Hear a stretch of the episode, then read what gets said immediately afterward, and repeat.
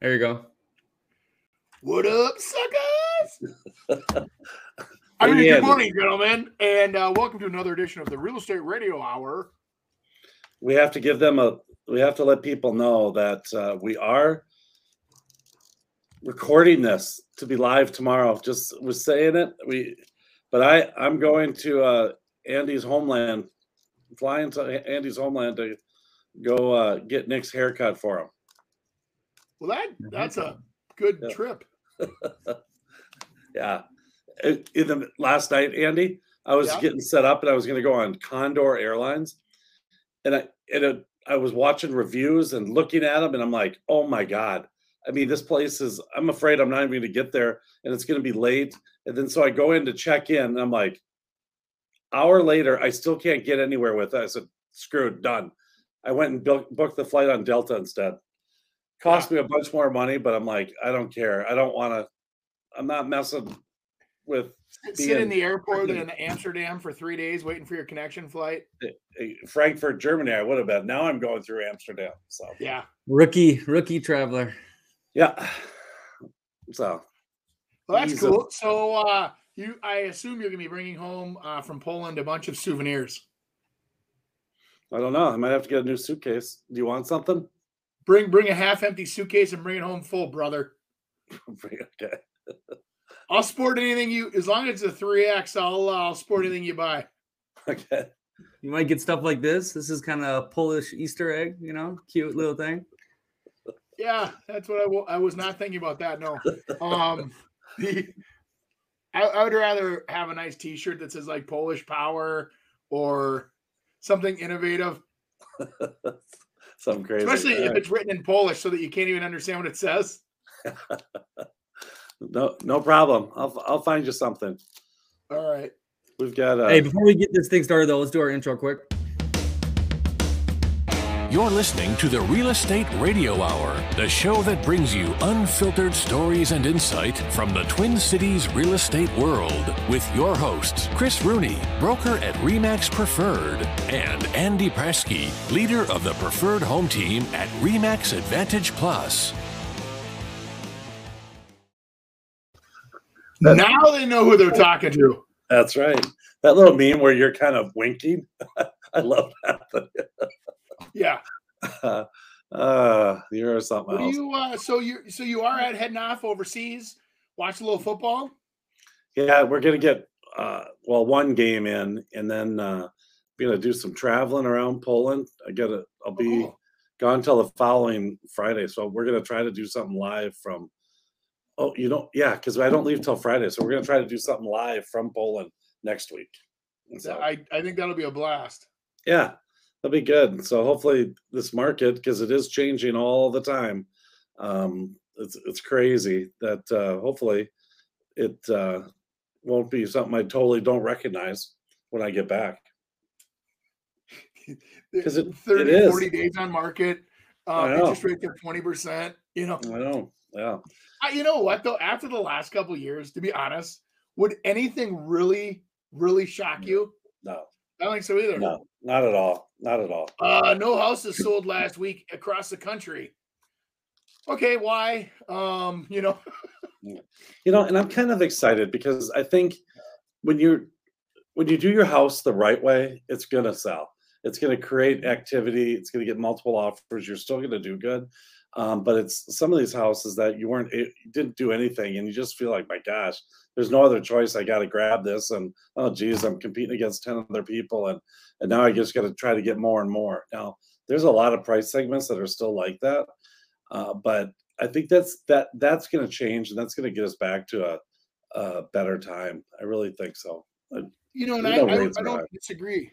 I don't disagree at all. I think that you know, like last week, I had uh, three properties come on the market, so it was three up and three down. Um, they they were not selling like they used to sell in hours. They started selling in days. Um, and we were getting offers, not like 20 offers, but you're getting two, three offers. So things are still selling, but it's it's what I you can feel it, Chris. You're going from a high demand, crazy, intense market to a little more take a breath, think about it overnight, write your offer the next morning, kind of a market. And not that I suggest that for buyers because buyers always time is of the essence. but um, that's what I'm seeing the behaviors of the people that are, you know, they still want to buy a house. And in, I always say this, Chris, remember this. There, somebody today is having the best day of their life, and and they've never had an opportunity to buy a house before. Now they're entering the housing market, and they've heard that there's you know great things going on, and you know they don't know any different. They don't know three percent quoted rates. They only know five and a half or five and a quarter, right? So it's like that consumer coming in, and in most of our careers, I bet you our average interest rate was probably seven or eight percent most of our careers. So in our old man perspective, we're still seeing record low interest rates. I mean, this is still on the on the low side of history, mm-hmm. and there's a lot of people that are acting like this is just a horrible, you know, what's going on, and it's it. I'll tell you guys, it's got to go back to where. Think about this: if you had the money sitting there, would you honestly lend somebody that amount of money on that investment? And if you say, ah, I don't know, I wouldn't do it for two percent. Well, nobody else wants to either. So it's like with the risk and reward, if you get to a point where you have a seven or an eight percent interest rate, and now people start going, okay, you got to pay attention. It's a fair return. But on the other side, if you don't like it, save your money, pay cash, or put more money down, or leverage yourself, buy a couple properties, gain the equity on a couple properties, sell them all, and then pay cash for one. I mean, there's lots of ways. I mean, and, and I say that from a very confident, you know, I know what I'm doing perspective, but um easier said than done. I get it, but yeah, I don't think there's a lot of people that even really know what the difference between 3% and 5% means. They just right. look at what the payment is. Uh, that's what people are doing. And it's like, well, I want to get my payment better. I'm going to put a little more money down. I, mean, I want my payment better. I'm going to buy a little less house. So that's yep. a lot of people, you know, you think about these interest rates. It's, it's really you, about you make an interesting point, Chris. So when we're pricing out houses right now, should we be telling them, you know, like for an example, you know, do you look at the average, you know, like they, they call it attainable housing where they say, here's the average income for this area. And then based on current interest rates, here's the average payment that would be conforming within the, you know, 20% of debt to income or 30% of debt to income. So this is where pricing will sell in this area. It, it's interesting, like you say, you live in the payment, not the price. Yeah. So, you know, if you live there five years, you're making that payment every month. You don't know what really the big number is, you know, until you, unless you sell at a loss, then, then you know, but it's very true. So the market is still going well. Um, yeah. but it's just not it's just not happening in hours it's taking days instead we're not months which is great uh, i was talking to well cody down in uh, arizona yep. and uh, it, it's really kind of fun talking to him and I, I said give andy a call too because he's more than happy to help out uh, with kind of some thoughts and some marketing things but one of the things he was doing was uh, open houses and trying to get in with other agents and try to do higher end open houses and yep. ask me kind of what i would want from another agent coming to me and saying hey I'd want to do an open house at your place. So we talked about that. But what was interesting was he said that their inventory the last month was 8000 now it's 12000 yep. Pending sales are down 2000 I was gonna say, I've seen a little some of those people that are thinking about selling are panicking because again, the fear over facts, right? So they fear that the market's going to fall, so they want to sell quick before it falls. And in reality, it's not falling at all. It's actually staying very stable. And and it's just it's a matter of the, the like it, we use the old analogy. You and I like to use it where you're driving through North Dakota going 80 miles an hour, then you hit the Minnesota border and you got to slow down to 70, and it feels like you're yeah. walking. And yeah. and that's kind of what's happening, guys. It's not that traffic isn't still moving or, or, or houses aren't selling. It's just that it's something new. Good point. Good point. Well, what what else we doing here today, little Nicholas? we got a long uh, social media react segment here, so strap oh, in. we got about seven videos for you guys to react to. Oh boy! Oh boy!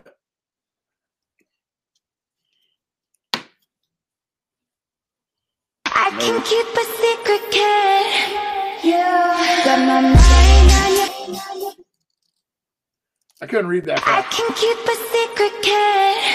You got my mind on you. Uh, basically, just telling us that uh, you know get ready because once uh, the market shifts, you got to be in position to be able to grab some of that stuff and uh, get wealth, and that's obviously very true. you want to try to buy at the low, but nobody knows what the low is. You know, try to get your your financing in line, get a good relationship with either a lender or a bank, and yeah. uh, and be ready. Be ready to attack. Well, when people put that do. propaganda out there, Chris, I'd like to also see them uh, showing us how historically the cash position on most of these properties is compared to today. There's just so much equity in the market. There, there just is, and there's there, there's very very few buyers that don't have the lowest payments in history, and there's very few people that don't have a ton of equity in their properties. So who's going to dump their? It's like saying you've got a, a you know a stock or another investment. You own a brand new vehicle right now, and you're just there's a lot of vehicles on the market. So you're going to start selling for half price. No, you're not. You still need a place to live. You still need a place that you know what I'm saying. It's like I just don't see it. I think if anything, the market's going to get stale, and we're going to see markets kind of slow way down and feel like it's dead, even though it's not. Yeah. That's what I'm guessing. I don't think there's a big correction coming. No. I hope I'm I'm I'm right. Yes, me too. Can't stop staring at those oceans. Picture perfect, you don't need no filter. make them drop dead, you a killer. Shall we? Nice kitchen. Yeah, obviously the kitchen is uh, the biggest uh, factor, I think, other than location uh, in a house, and maybe maybe the style that you want. You know, so if you want a main floor bedroom, you need that. But I think the kitchen is the biggest seller and the thing that you want to spend your most money on. So a remodel or adding on like that mm-hmm. is a good thing. Hey, I was uh, I was out uh, showing houses in uh, Plymouth yesterday, and and Nor- uh, South Maple Grove, and we were showing townhouses. And this is interesting, Chris. You'll find this townhouses that are five hundred thousand 460, 480, you know, 510. And what was interesting was these are the same townhouses that we were showing, you know, I don't know how many years ago that were 260, 230, very consistently in the same areas, right? Yeah. So they've doubled in value probably in the last, you know, seven years. But this new inventory, the difference was they're putting kitchens like we just saw in these townhouses, which they never used to do. They used to always cheap out on everything in the whole house. Now they're leaving the upstairs kind of the way they used to be. You know, still using fiberglass tubs and fiberglass showers, no tile, all vinyl. But then on the main floor, they're putting in these blow your mind, amazing, cool kitchens with cool appliances, and people are scooping them up. And it, it's I, I like I, I, can't believe that I sound like an old man. I can't believe people are paying half a million dollars for you know a townhouse. You know, but that seems to be where the trend. You know, low maintenance, no maintenance. Yeah. Nice kitchens, nice house. You know. What's up, guys? It's your favorite real estate investor, Brian Davila, and I'm going to teach you how to make more profits on your flips. So, first of all, I always try to add a bedroom if possible. So, there was an office right there, and now I'm making it a bedroom. Second tip is I always use LVP flooring. It's cheap, it's durable, but it looks really nice. Third tip is bring on a designer, bring on someone that specializes in making things look beautiful. It's not my strength, so it's better to hire someone. Hope that helped you guys. Peace. that was an Andy move right there. Peace. I like yeah. the idea of adding a bedroom. There's nothing wrong with that. Um, the other thing is, is you should make sure of whatever city you're in, that deem whatever that city deems as a bedroom is what you can put on the MLS. So if you um, like say in Prior Lake, you don't have to have a closet to have it be a bedroom. So you right. can count it as a bedroom. And there's some cities that say, hey, you have to have a closet. Most of them say you have to have a door, you have to have 72 square feet, you have to have an egress window, and that the ceiling height's got to be at least seven feet. So, um, but then some have a closet and some don't. We just ran into one in Minneapolis, Andy, and I, I can't believe maybe I just let it go. But you know how they have the bedrooms on the main floor, and then they had that a back staircase which went up to the half story. Then yep. another bedroom through there. So you're going through yep. a bedroom to get to another bedroom. Well, you yep. can't count that as a bedroom. Correct. So that's uh that's I'm uh, listing one in St. Paul. We have that challenge where they're like, yeah, but our littlest one sleeps in there. We sleep in here. And I go, I totally get it, but it's technically one bedroom. And us as agents we have to we have to get that clarification from the city. Otherwise we're misrepresenting what that listing is. But in some cases that can really hurt you from us we're going from a three bedroom to a two bedroom and we just had the same thing we did in richfield and uh, it just took a little longer time to be able to get it sold and it, it, they took two bedrooms and made it into one. And there's an mm-hmm. easy area to be able to add one in the basement but we couldn't we had to put two bedrooms. And so I might uh, I might have a nice flip opportunity for the people uh, watching. Now it's not my commercial yet, but I do have one in, in St. Paul in the neighborhood. Um, we're gonna probably list this one in the 165 range, and it does need some windows and a few things like that. Um, but the upside of that neighborhood is twice that. So um, reach out to us if you want. If you're looking for a flip opportunity. 165? Yeah, double lot. Yep. It, it, has got cracks stuck on the outside. It needs some windows. It's, you know, um, a property where the basement, you know, your typical six foot high basement.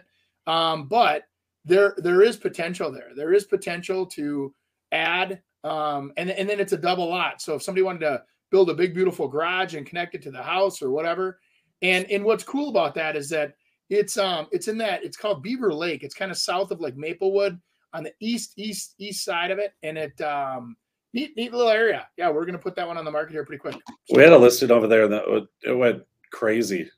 I mean, yeah. a lot of you'll have a you'll that's one that'll get a million showings. Yeah, yeah, it will. Here's how I make over $100,000 every single month at 24 years old. No, this is not a sales pitch, and yes, you can do this too, it's 100% free. I utilize a strategy in real estate called the double dip, where I'm able to represent myself as the buyer's agent and get a commission, and get an assignment fee as the investor on the same transaction. We do this over 20 times a month. If you're trying to learn more about how to do this too, follow me. Or don't. I'm good with whatever. That's called oh. wholesale. That's called wholesaling. That's what that's called. Yeah. And, uh, the, the young Chris Rooney. Yeah, no. Follow me if you want. I don't care. Yeah. Yeah. yeah. Like I did kind of like that part. Yeah. But well, I, I mean, think, it just it makes a point. You know, I'm not for everybody. Right. Right. And I, I think that's important. I think that's important for everyone, especially realtors to learn too. Every client's not for you. Because ultimately, I mean, it's everyone thinks, oh, this real estate's so simple and it's no big deal, and you just sell it and you're done. That's not true. I mean, mm-hmm. our commitment, once we go with a client, our commitment to you is for life. In, in our situation, it's for life. And it really is because we have a, a, a duty to be able to protect your interest all the way through. It survives closing and moves on from that. And what I mean by that is all of a sudden, so I'll sell a house to someone, and then three years later, I'll list somebody else's house, and now this buyer, this buyer I had that bought that house hates me, doesn't want to use use me. They're using their sister. They come over and look at my listing. I can't say anything about that buyer that I know. So if I knew that, you know, something that they had told me before that they just buy houses to try to get out of them, I can't, I can't tell my new client that because I, I have a duty to that client to not do that. So it's it's a it's a good thing to work with who you like. You he said deal with them forever. What's that? Um yeah, well, you're right. And I think that the you know what's interesting is when you get into the wholesale market, you'll find a lot of those people are contractors and they're buying properties representing themselves. And because as a licensed real estate agent, you do have a fiduciary responsibility that you cannot waiver so I hope all of those guys that are doing wholesale let people know that hey, I, I'm basically buying your house at a profit below market value. And basic, I hate the word you're, you're taking advantage of. They used to call that equity stripping, Chris, um, where people would come in and buy a house and sell it to somebody else, take the, the seller's equity away. It used to be illegal. Um, now it's a new innovative way to sell houses at 24. Yeah. And here's the thing I mean, what that person's doing, you heard him say he does it 20 times a month. So that's and he makes a hundred thousand. That's five thousand dollars per transaction he's making, and so it's that's a heavy heavy burden. And the other part is is that you have to go knock on a heck of a lot of doors in which to be able to get those opportunities. You might be making a hundred thousand, but you're probably paying at least fifty of it out to make these. Well, I think a lot of those happen. companies too, Chris. The the you know you name the um the what is that one the road they do that. There's uh there's a bunch of wholesalers that Homestead you know, Road. Yeah, we pay cash for houses. The um, all those kind of companies that are out there, what they're doing is they're just basically buying it cheap enough from you to squeeze out a profit on the top to sell it to the market, where they find somebody um, that's willing to buy it to fix it up or do the improvements or whatever. Mm-hmm. Generally, they're not. You know, like when he's saying he's buying and getting a finder fee, unless unless somebody's foolish in today's market and selling really cheap. It's generally it's a fixer upper opportunity where they see the equity if they fix it up. There's there's ways to make money on all this stuff. Oh God, yeah, totally.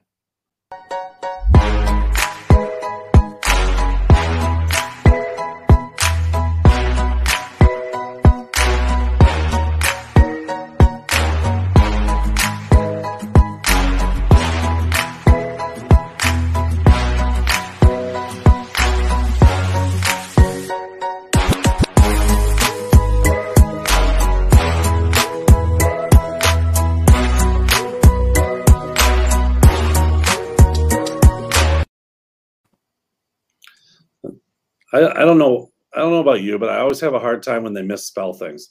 At the end, they spelled flooring F O O R I N G, and it just throws me off. But anyways, um, what I got from that one, that house completely turned into kind of a modern farmhouse look by painting that brick. I mean, that went from a, a Tudor type style to a 100% um, modern place by just the color of the brick and changed it. And I'll tell you, the other thing is is is doing things when you you're you're trying to separate yourself. The sidewalk that they did and almost made those paver looking things, I mean, are super cool and it stands out and it went perfectly. I mean, how they used that together, I think it was perfect. I, I I only would say that's a, a real southern thing because the in Minnesota that wouldn't be as much fun to shovel, but but yeah, Yeah. I agree. It looks cool. Every real estate agent should be doing business as an LLC. You should have your own LLC as a real estate agent because there's a ton of liability that can come with being an agent and there's a ton of tax benefits for having your own business. Most agents are actually doing business in their own name. So what happens then if you're doing an open house and someone shows up to the open house, they slip and fall on the front steps? Well, they're going to sue the property owner. They're probably going to sue you. They're going to sue anyone they can. And if you don't have any protection, if you don't have a company to protect you, you're screwed. Most agents will say, "Well, I have E&O insurance." E&O insurance protects you during a transaction. It's errors and omissions insurance. If you have an error or you omit something within a transaction, outside of a transaction, you're not insured. So the easiest thing to do is to have an LLC and you get a ton of tax benefits that come with it. I've had Giving accounting advice. I Hope he's an accountant. I've had one for uh, years. You also got to make sure that you you do your stuff through the LLC. If it's just a front, um, it, you could get nailed. You could have this LLC pay for tax returns and do all that, and then still not have it cover you, unless everything is done through that LLC. There- There's a lot of companies that do that, Chris, where they have shell. They call them shell companies, where they'll have their real estate company, and all it is is a marketing entity that you know is insured, and then they actually have commissions being paid back to their their main company. Um, and and so it's it, you you can set it up where you have no assets in the shell. So if that shell gets sued, you know your real estate end, but maybe that's separate from your rental properties, separate from your you know apartment building you own or whatever it is um it's it's smart i mean you and i have also adventured into where we've got different business relationships where we've had llcs and it just it's just smart to be able to keep the uh, that identity on its own. And then if there's ever an issue or challenge or a god forbid a, a lawsuit or a, a situation like that you can usually protect your own assets. Um, but I, I think the biggest thing that he keyed in on and i'm not an accountant and i'm not supposed to give accounting advice but the tax benefits that are there you know the write-offs the the you know the and real estate agents are treated differently than the rest of the crowd when it comes to buying investment properties and buying whatever. I mean the the pass-through income versus capital gains um, on real estate are, are pretty fantastic. And i suggest you talk to an accountant about it and and it, it definitely is worth ad- you know wandering into. It's not what you make; it's it's what you keep. yeah. True All right, we got a 30 second showing. Nice closet. Another closet? Yeah, I like it. Guest bedroom? Oh, yeah, I really like it. Guest bathroom? Oh, yeah, I like this. And here you have your updated kitchen? Yeah, beautiful. This makes for a great office space. And here you have a beautiful fireplace and a very spacious living room. Yeah, I like it. And this is the master bedroom. Nice fan. And here you have a brand new washer and dryer. Oh, yeah, it's nice. So what do you think? I'm definitely interested. Great, we'll write an offer. Oh my god! that was great that was, That great. was That the best video we've seen in a while Isn't that so true? And then you're when they didn't allow overlapping showings, you're sitting right at the door. Hey, hey, you're it's time's up. You know, you got to get out so I can get in because the next person's right behind you too. Oh, adorable. But they Yeah, literally- the, the COVID, the COVID days, right? I don't think a lot of people that are that are watching this understood that that's how they were doing it. They were so as a seller, they were setting people up where they'd give appointments windows, and they weren't letting windows overlap because of of COVID concerns or you know whatever. And and so there there are windows, and then there was. But what's Chris? I don't know if you your thoughts on this, but what I always found interesting was when I was trying to book a showing, and they had those appointment windows. You technically can see how many showings they have. I mean, if you really think about it. So I can go in there and say, God, they've only got three showings. Let's go write them a low offer. Or, oh my God, they got 300 showings and we better put our best game forward on this one. So I, I, really, I'll be honest with you, in my opinion, you are putting your client at a disadvantage by having appointment windows. Um, in my opinion, because you're divulging information that may be against their negotiating and power. And and I just I I'm glad it's I'm glad it's in our past. Yeah, the biggest thing about negotiations is motivation and uh, competition. And if you know there's no competition, you're not gonna Well, sure. you're not You, gonna you go know, like, and, and you and I both know this. So you go and book a showing, um, or showing time or whatever you use, and then there's a whole grid of the windows of the times you can select that are available, and you can see which ones are full and which ones are not, and they're only half hour showings. Uh, so you can see like it literally it's that easy to visualize. Well, and, and I don't think a lot of agents were thinking about that at first. They were thinking of it as a convenience thing. And then I'm looking at it going, dude, we can totally negotiate with these people. There's no showings, you know? Yeah, I caught someone. I caught someone on it. It's kind of interesting. When, so you could look at this the opposite way too. That an agent could set up showings for himself, like ten of them, to show that there's a bunch of people showing it. A And smart uh, agent probably would. yeah, well, and yeah, and I ended up doing that because I'm like, hey, I can't. There's no way we can do it. I was trying to get it this this evening, but we can't do it. he goes, oh, let me see if I can uh, talk to them and get that one switched out. And then it was like Mm, all of a sudden, boom, yeah, no problem. Go ahead. We'll get we'll get rid of that. They there, set there was, I believe, I believe that was happening quite a bit on the very beginning of it, saying like, you know, like the listing agent would reserve most of the first day so that they could literally limit the first day of marketing for themselves, which is totally against the rules. And but also in the first day's book solid before they even put it on the market. Weird. Yeah, craziness, People are onto you now. crazy. Crazy. All right, guys, we're gonna see how well you Minnesota experts know Minnesota. So Oh, we're gonna do a little pop quiz here. These Okay. quizzes make us look bad. Andy won. You won last time, Andy. I need to come back. I got to win. Yeah, the worst of the horrible. I mean, we both Yeah, we weren't good. Got it starts off easy, but okay, Who- who wants to go first? Me, no, wait, me. okay, well, hey, what? Me. Andy's going first. Give him the easy one. St. Andy. Paul. Final answer. Okay. St. Paul. Good job. Oh, no. Yes. You can't. Okay, I'll look it up on Google. Evelyn. What is the mir- Evelyn. Huh? Evelyn. Okay. I know all this. I mean, we know this What- stuff. What city was named Outdoors Magazine City of the Year in 2014? Ooh, I'm gonna guess. Andy, you better know this. I don't. Brainerd. I don't know, Chris. Honestly, That's what I would go Duluth. with. I I'd think go I with would Duluth. Is I think I would have gone with Brainerd. Brainerd? I go with Duluth. All right. I'm looking it up right now because I guess we have to sign in our account. It was Minnesota. What? Uh, okay. Apparently it was in Duluth. Duluth, Duluth. voted Outside Magazine's best outdoors town in Minnesota. Wow. Oh, it was just in Minnesota. All right. No, it wasn't just Minnesota. My bad. It was the whole outdoor magazine city everywhere. Okay. Okay. I know this What one. city was childhood Judy? Okay. I'm going with Hibbing. Nope. Nope. What is it? Grand Grand Rapids. Grand Rapids. You're right. Freaking Andy. The mascot of what high school is the Flyers in honor of the famed pilot Charles Lindbergh? I know this Ooh. one. I do not. Little Falls.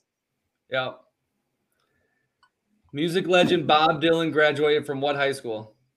Hit is it Hibbing? I I thought it was Minneapolis North. No. He was up north. Hibbing High School. What is it? Hibbing? Yep, Hibbing. Nice. Andy. Wow. Rochester. Wow. Yeah, Rochester, Mayo Clinic. What is the largest city in Minnesota with over 420,000 residents? Oh, Minneapolis. Yeah. Is that all that's there? I thought it was more. That's in the city proper though. Like that actual city city, not the suburbs. Right. Okay, hey, now I got this next one. So this next one is gonna let's see if you guys agree with this this quiz thing. It shows you what city you should best live in in Minnesota, depending on your answers.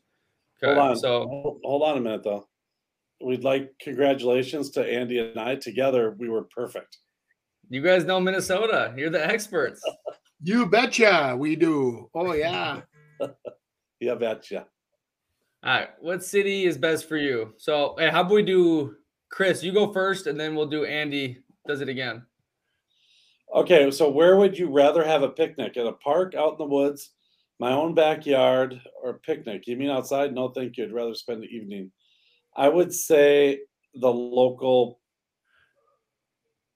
my backyard, my own Okay. backyard.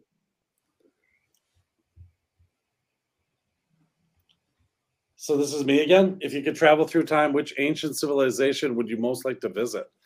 Ooh, Egypt, Greece, Roman Empire, the Aztecs. Wow. Wow.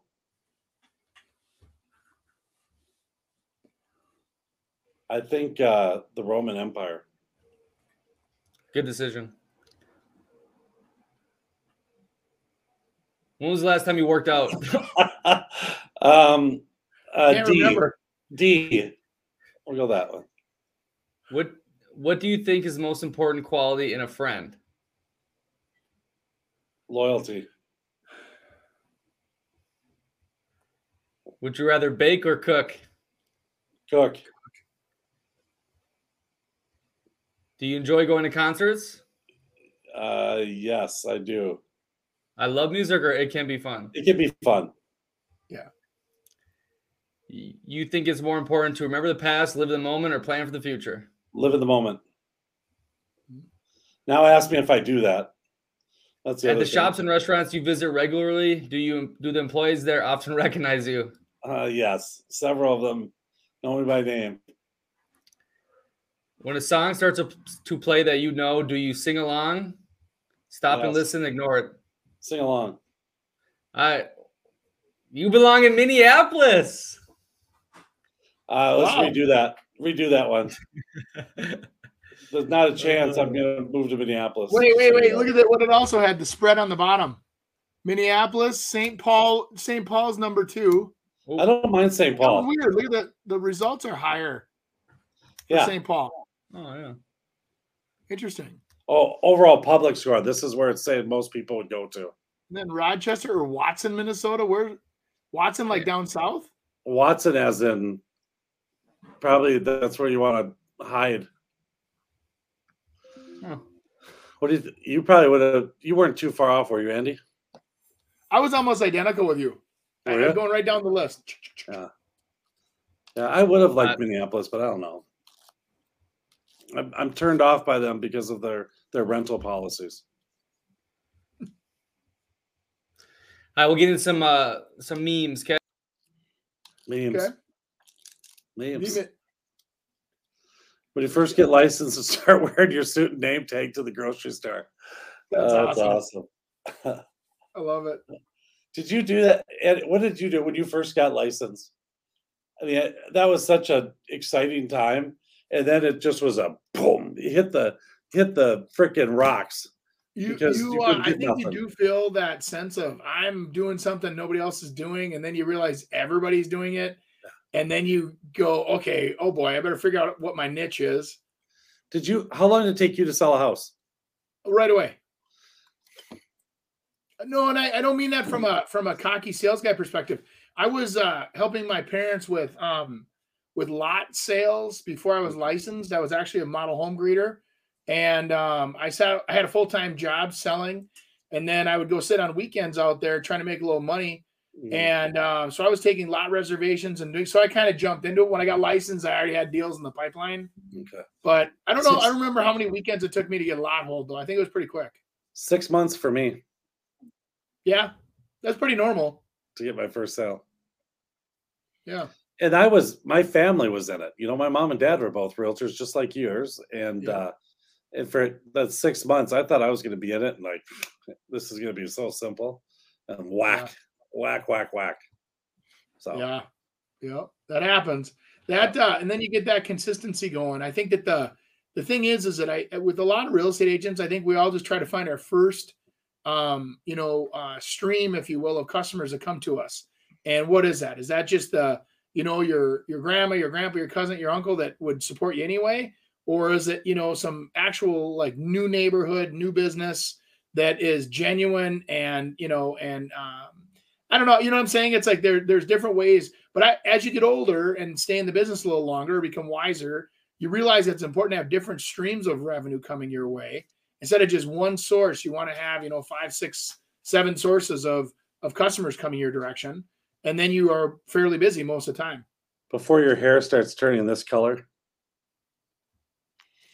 Silver fox silver. there you go.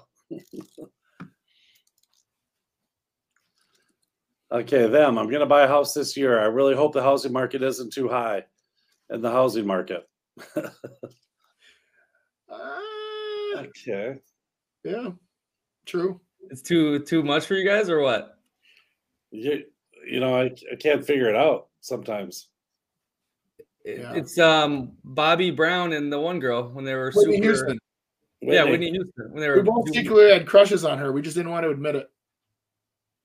Oh my God! That when she sang that national anthem at the Super Bowl, I'm serious. Unreal. makes your hair stand on end. She she's amazing. I unreal. I, I so wish there was somebody like that still around that could sing that. I mean that that was beautiful. yeah. Very They should just- impressive. They should just put that one on rewind every time. Well, and it's sad too. You know, it goes to show. I mean, a lot of those great you know celebrities over the years they they die young and they they live a lifestyle we can't even comprehend, and then they you know chemicals and drugs and they try to relax or whatever, and they die from it. And it's like God, Yeah. it's just horrible. It's it's sad. You know. hmm How much is this? 149, sir. I've got 50p. Fuck you, bastard. Oh my! Wow! Jeez. Welcome back to 2008. Um, yeah, yeah. This is what I'm going to pay, and that's it. That's funny. Yeah, realtors. I don't know. leaves. Uh, Let's just hope some uh, some of these realtors save some of their money. Yeah, Uh, I mean, but expenses now are just craziness. it is. It was crazy uh, how Yeah. things have gone up. But for sure. Well, I- that you- how, last do you, long. how do you control that? I mean, that's the thing. Is it's like you just unfortunately the the expenses within being in the business keep going up, and you just pass that through. I mean, you know, even some of our lead systems for no reason, all of a sudden out of the blue, just raise their prices twenty percent, and you're like, for for what? Yeah. You know. yeah, Oh well. oh baby.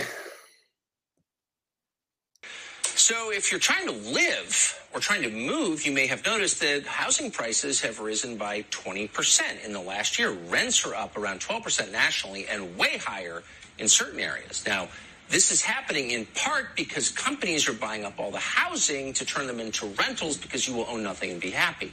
Two ventures backed by Goldman Sachs just bought an entire community in Florida for $75 million. In places like Phoenix and Jacksonville, investors are buying up starter homes. Houses Tricon and other investors are buying in places like Jacksonville are what might be called starter homes, usually selling for about $300,000. When one of those comes on the market, investors are ready with all cash offers. Investors never look at the home. Never. They don't even look at the They home. never look at it. That, plus the fact that investors often waive inspections, puts would-be first-time home buyers at a serious disadvantage. Home owners Well, I don't know if that's necessarily true. Hey, I thought that was um I mixed that one up for the social media reacts. That's not really a funny meme. It's still it's still interesting. You know, it's reality. Yeah, that, yep. I mean, it, it is reality. There's a lot of those places are happening. I don't know how much, so much. I mean, around Minnesota there is, but there's a, there's some different groups that are that are buying things, and then they basically rent back um, with rent to own type things for people. Um, what's it called? We we've had a couple of those lately. Um, what's that? What's that company that does that? Uh, Home Partners. Yeah. And, um, you know, and they buy stuff, but they they require an eight day inspection on it. But they are they're definitely paying cash. They're not afraid to to pay for it, and the inspections are usually somewhat interesting. I'll tell you that. I haven't, I haven't seen the numbers for last month, but I know the month before that it was like 26% of the houses in the Twin Cities were sold cash. And and it was very high. And so that that goes back to where are people coming up with the cash? You know, who is this? Are they, you know, I don't know what the percentage of investors were, but historically uh, the investor market with the Twin Cities was is pretty low. It's you know that 3 to 5% range.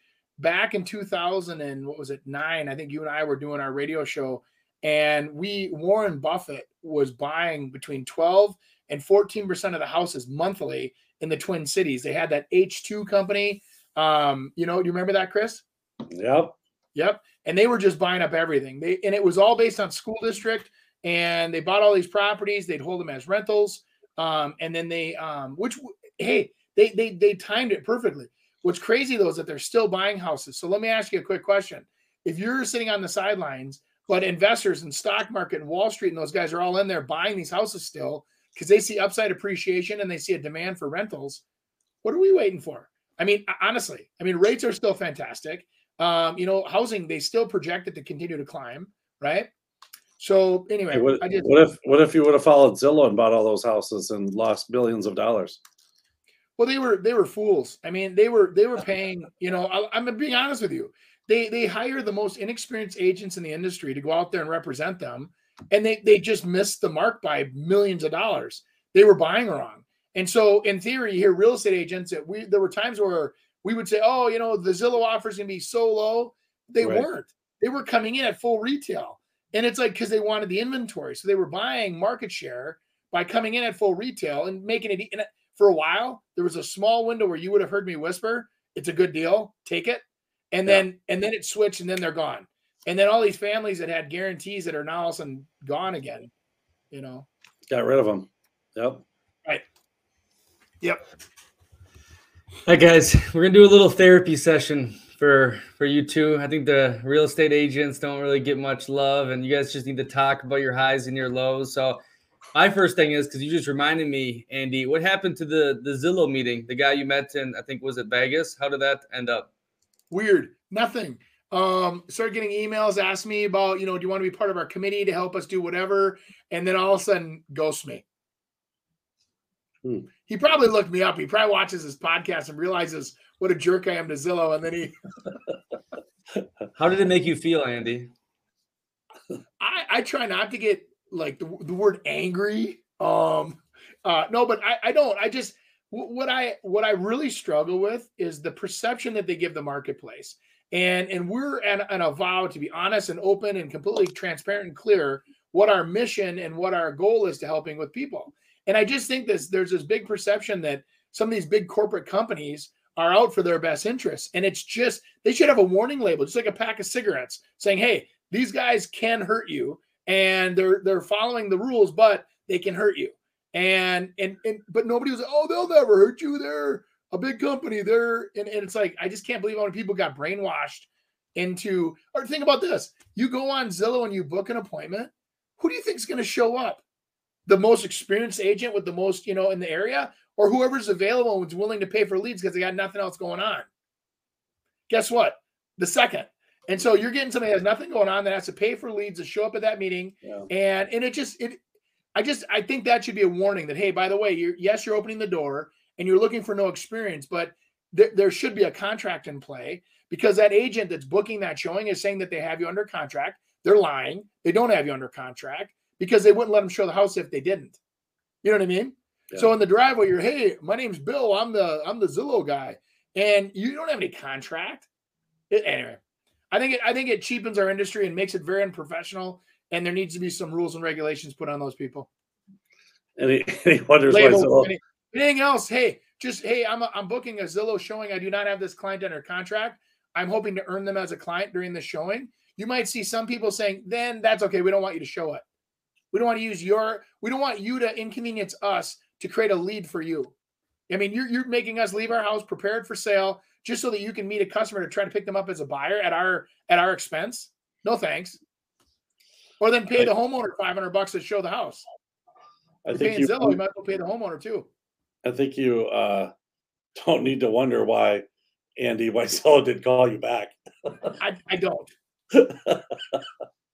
Uh, They they ghosted me, man. I'm like, I don't blame them, but hey, I was willing to tell them my truths because what I'm telling them isn't a bad thing. If you really take it, and you could say, hey, on Zillow, do you want to go with the best agent in the area, or do you want to go with whoever's available? Yeah. Legit question. At least the consumer wouldn't be misled.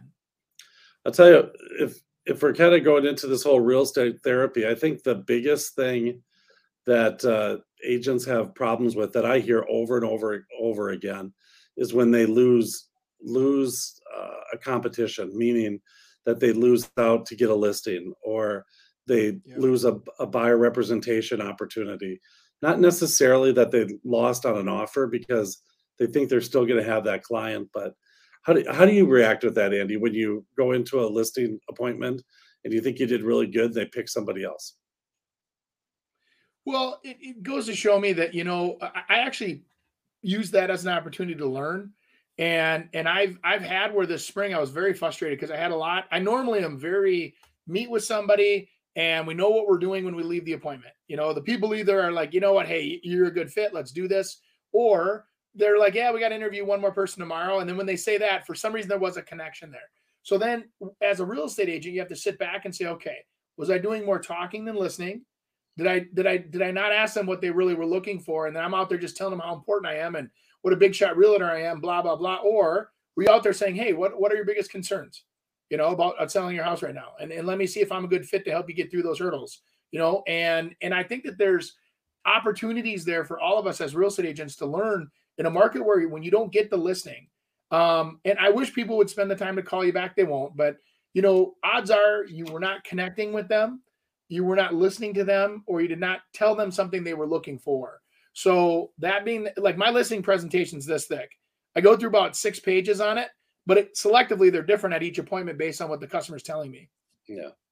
Yeah, and it's just nice to leave it there so they can pick what they want to look at instead. Yeah. But you have, you have, yeah, you definitely have to listen. Um, but it is, it's a, it's a hit to your ego when you do lose uh, to someone or they don't choose you. And you know, I, I think usually when that's happened to me, it's been more about preparation and and coming prepared versus um, just showing up. Yeah. And so that's one big thing for me is I don't just assume I'm going to get it. Uh, you Yeah. got to prepare every time like it's your first one that you're getting. Right. No, and I, and I mean, some people do look at real estate agents as commodities. So you do have to be ask them. Just say, hey, what, what am I doing for you? You know, because I'm like, if you're looking for the cheapest, do for sale by owner, sell it yourself. You know, I mean, you, you can hire somebody, you can hire, they can do the paperwork for you, they can do whatever, you could save thousands of dollars. But what does an agent bring to the table, and and what do you value in that? What they're bringing? Because that's the key thing. Because if now we can negotiate, put you in the right, cross all the T's, dot the I's, get more demand on your property, because that's really the key thing. Is that even in a high demand market, it doesn't mean you're going to get a good offer. Because you know in a high demand market if you do the proper marketing you get more people interested and you make sure that they like more things about the house because you do a better job with making sure people know the benefits of that property right? Um, maybe it's the view maybe it's the school district maybe it's this and also you go my god there's five things that we're looking for that this house you know all five boxes are checked and they come in with an offer but now you have competition and then they make a better offer than they normally would or with better terms and all of a sudden you get a better offer better terms you know, a better buyer that's a solid buyer. Maybe they give you non-refundable earnest money. Maybe they, you know all these things that you know we as agents see as negotiating things. Some people just look at what is your commission and what is it going to sell for, and those are two of probably ten things you need to focus on when you're hiring a listing agent to sell your house.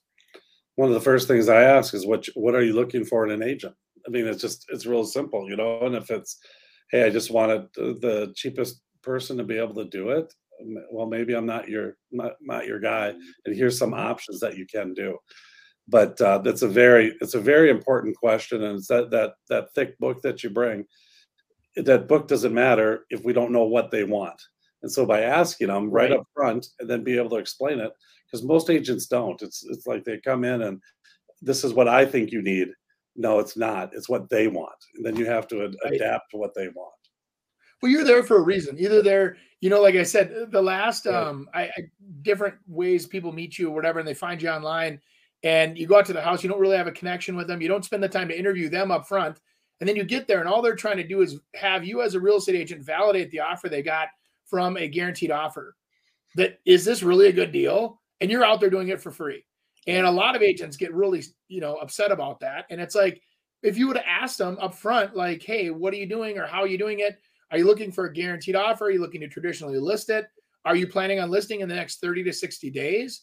Because if you're not, there's no reason for me to come out. I can tell you right over the phone your house is worth a range of this. And when we get to the point of where we're ready to list, let's get together and pinpoint that. And I'll tell you about my marketing that's designed for today's ears it's different. I mean, it changed. If you haven't listed a house in two weeks, you don't know what's going on in the marketplace. Yeah. But I listed one two years ago. You don't know what's going on in the marketplace compared to now.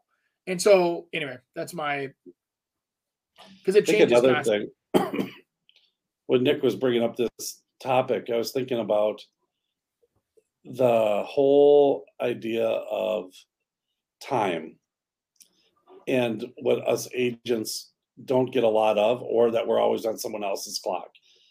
So how do you I mean, I know how I dealt with that from an early age um, in this industry, but it it literally took me probably seven years to get to that point of of knowing that my time was valuable and that we didn't have to work real estate 24 hours a day thinking that's what everyone wants.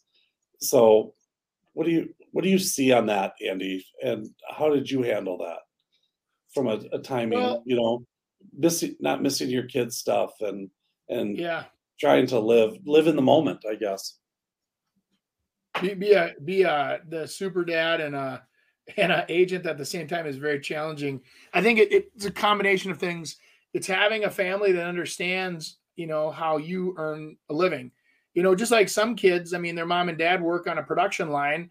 The production line's from nine to five. They have a game at 4:30 in the afternoon. They can't leave their job. You know, so it's like sometimes there are limitations within that, you know, parameter of what how you make your living.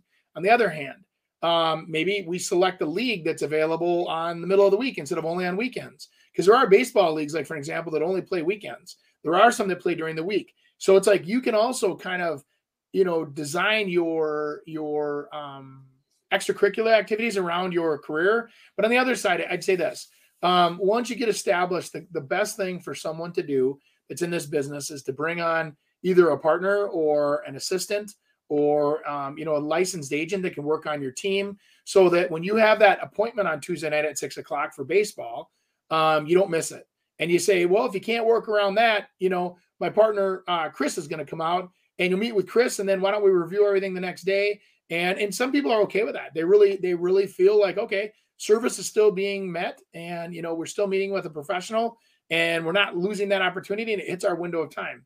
Um, i've had i've had some people where they can only meet on a sunday afternoon because of the way you know they've got their whole week booked and they go to church in the sunday and then they in the afternoons the only and i'm like wow they've got their hands tied with with schedules. And so i say well let me do this. So knowing that someone's that busy I'm the kind of guy that'll say, well, let me bring over some treats. You know, want me to bring over some ice cream or you want me to bring over some coffees? You know, if this is your only day off and you're going to fill it with me, I want to make sure it's a good day for you, my friend. And, you know, and so I think there's there's a way to gracefully walk around schedules and, and the parameters of life. And then and then there are times where you say, hey, when you have children, you may have a limited income. You may only be able to give 40 hours a week instead of 80. I mean, I, I, look at some of these guys that are in the business and gals that are in the business giving 80 hours, 60 hours a week. They're making crazy money, but that's all they know how to do. You know, they don't know how to throttle it back. They don't know how to slow down. They only know how to stay busy, busy, and they work themselves pretty much to death. I mean, it's to the point of where I think most real estate agents don't know how to quit. But I think at the end, know, being being in a commission type business too. I think it's inherently thought that hey, if I don't grab this deal, I might not get another one. Correct. And so I think that's where you can kind of get yourself caught up in the oh, I better take it. Oh, I better do it. Oh, I'll, I'll miss this game. I'll, I'll all right, I can eat dinner later. Oh, we were going to go out to eat. Forget that. We'll just eat ahead of time. And I need this to do this to make it work. yeah, Yeah. yeah. It, it's always- tough, man. I tell you, I uh, I empathize with the younger or the newer. I shouldn't say younger. It's not always younger. Um, some of the newer agents to the business when they're trying to get started, and then you know, and then there's some people that don't compromise and they don't make it, and and so there is a real fine line there, you guys. I mean, it's it's a. I don't think you have to give up your family's quality of life to get a quality real estate career, but you do have to design your lifestyle around being retail. And if you're not available evenings and weekends or can make yourself available, you're not going to, I hate to say it, you're probably not going to make it unless you specialize in only selling houses to people that do night shifts. And so you're doing it during the day, like regular business hours, and then they're after work in the evenings when you're home with your family. Yeah, it's just like Which I'm sure there's somebody out there listening that does. You know, Yeah, it's like anything. You have to. I mean, to build your business, you kind of got to go when people want you to go, and then as you as you build it, you can do those things like Andy said. Hire someone else to be able to handle some of those showings, so you can get away and maybe go on a trip or or go to your kids' activity. So Well, you know, it's like it's like I, I jokingly say this because I know you're make fun of me, but the Dairy Queen that up near our cabin, and they don't they they say they don't have employees and they'll shut down at eight o'clock, and it's like there, there's a line of people down the street. Now you're open at noon and there's nobody in your restaurant and there's nobody there. You you should th- that is a business model where you could easily buy an unprofitable business like that and say, listen, we don't even open until four in the afternoon because that's when people want ice cream, and we're gonna stay open until midnight and they would be packed till midnight. You know what I mean? And if people keep coming and you can stay up until one, stay up until one. I mean, who cares? Your, your business is designed to cater a product to people. If the people want it, what's the, you know, I don't know. I always, I always get upset about that. Like, I feel like you're in a socialist world where, well, we're just shutting down at eight because that's when we want to shut down. And I've owned this business and I don't care if I don't make profit. And it's like, it just, it actually gets people like me mad at you that you're not available when I want you available. If I'm playing just- mini you just said the you go out opposite of what we've been talking about. You go out for dinner, you play a little mini golf, and then you say, "Hey, you know what? On the way home, let's grab an ice cream cone." It's eight fifteen, and they're closed. Are you kidding me? Hey, they want they want to live their life. Maybe they don't want to be past eight o'clock. Well, think about the same thing. Somebody works all week. They're excited. They just got a promotion. They want to go out looking at houses on a Saturday, and you're not available. It's the same thing. Exact same thing. They get mad at you to the point of where they're like, "Well, if you're not available, go with somebody else." And that's that's why agents that exact emotion that triggers, even for the ice cream cone or the agent, whatever, that people are. Some people are reasonable, but most people don't care. It's like if you're not going to be available when I need you, I'll go with somebody else that is. You're you're jealous of the ice cream person because they quit at eight and go do the, what they want, and you're Uh, out no, showing I- houses on Saturdays. I now See? boycott their business, and I go across town, drive five miles out of my way to get what I want. See, so you go get another agent, go get Yeah. another realtor. But like, like, like the, everybody in the truck with me says, just don't have a heart attack getting an ice cream, buddy. Just calm down. You're not He likes- open. You're dead to me. He, he likes his ice cream. This is good. well, who doesn't? I think you guys needed that. That was a good little chat you guys had. Was, uh, everybody's supposed to help us. That got me all wound up. Now I'm gonna go. I don't hey. Andy, do you want to do a quick commercial here? Because I forgot to do I those. don't uh, have anything. I'm good. I'm. I'm wound up. Hey, do actually, I would love to hear you kind of on the spot do a quick commercial about that flip home that you're talking about. Hey, okay. Um, uh, shoot. Hang on. Let me get the address for you. Um, the uh, are you looking for an opportunity to make money in real estate? I'll tell you what. I have a unique opportunity at two one seven three. It's coming soon. Uh, oh, I better not give the address. It's early. It's not pre-list yet. Um, Okay. we have the property under contract. We're actually be listing it. Perfect opportunity for you if you're looking to get into a property at a low cost and have equity available. The neighborhood will support adding additions, putting on windows. We have this opportunity coming. It is technically a two bedroom, but it lives as a three. Um, you know, and uh, there's plenty of opportunity to build a garage. And best of all, guys, it's a double lot. So this double lot just south of Beaver Lake over in St. Paul in a beautiful, quiet little neighborhood. And um, anyway, I uh, brand new boiler, by the way, too. Twelve thousand. I didn't realize boilers are that expensive. Twelve thousand dollar boiler. Um, uh, available very soon. It'll be next week. We'll have it on the market, so stay tuned. Um, and uh, why don't you go ahead and uh, Andy at Prasky.com or give us a call, and we'll get you out there as soon as we get it listed. Um, and then we can, uh, you know, see if that's a good fit for you. Mr. 165, by the way. Show me, show me anything that doesn't have wheels on it that's 165. That boiler is almost 10% of the whole value of the home. It, and and it works fantastic. It's old radiator heat, and it's fantastic. That gives me an idea. We should do more of those little segments, like doing a market analysis to a client or pitching to a client. That'd be kind of cool. I love doing improv stuff, but Awesome. Hey, everyone, make sure to give us a like, uh, review us on iTunes or Spotify, subscribe to our YouTube channel. We post three digestible clips on Facebook and YouTube. Send us in your questions and have a wonderful week, and we'll see you next week. Bye. Thanks for joining us this week on the Real Estate Radio Hour. Don't forget to visit our website, realestateradiohour.com, where you can subscribe to the show on iTunes, Spotify, Stitcher, or your preferred podcast listening app. If you enjoyed today's episode, we'd appreciate a rating on iTunes or sharing us with a friend. Until next time, stay awesome, Twin Cities.